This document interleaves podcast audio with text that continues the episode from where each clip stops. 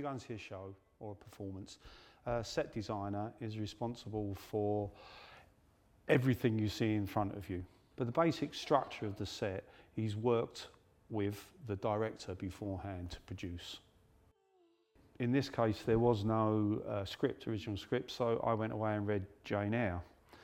Then I meet with Sally and we talk about what we think it's about. She has some ideas, I have some ideas, then I go away again and I build those ideas up, sometimes starting with sketches um, and then building a model. So the important thing is when the director and designer are working together is that at a certain point, um, just conversation about what you think somebody's going to look like is, is, is not very useful. You have to physically produce something. You kind of want to provide the director and the cast uh, with a playground. So you kind of, that's why it's wooden. It, that kind of, if the set is a kind of light wood, that just felt kind of right for it. So I thought, well, we'll make everything out of that. And then we started to uh, make different areas and go, so they were travelling along corridors, then we added other things from above. I wanted a set that was going to allow the actors to, to look as though they were working really hard, uh, to, to, to show Jane's sort of um, struggle, if you like. You know, she has to go through so much during the story, and I wanted, I wanted to kind of manifest that somehow in the design.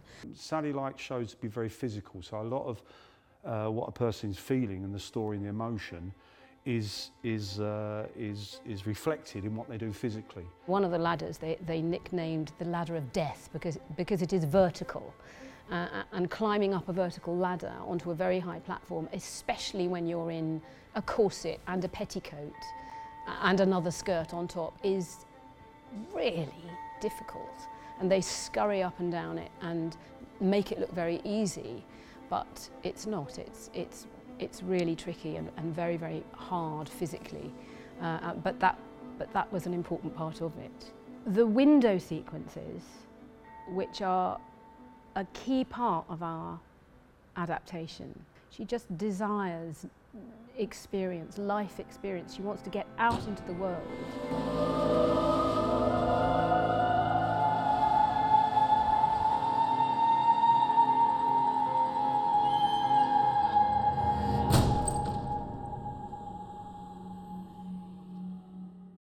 that frustration comes from her looking out of that window and seeing the possibilities. Um, and that's why we put those window moments in. Thornfield is almost a character in itself, and lighting was important in that.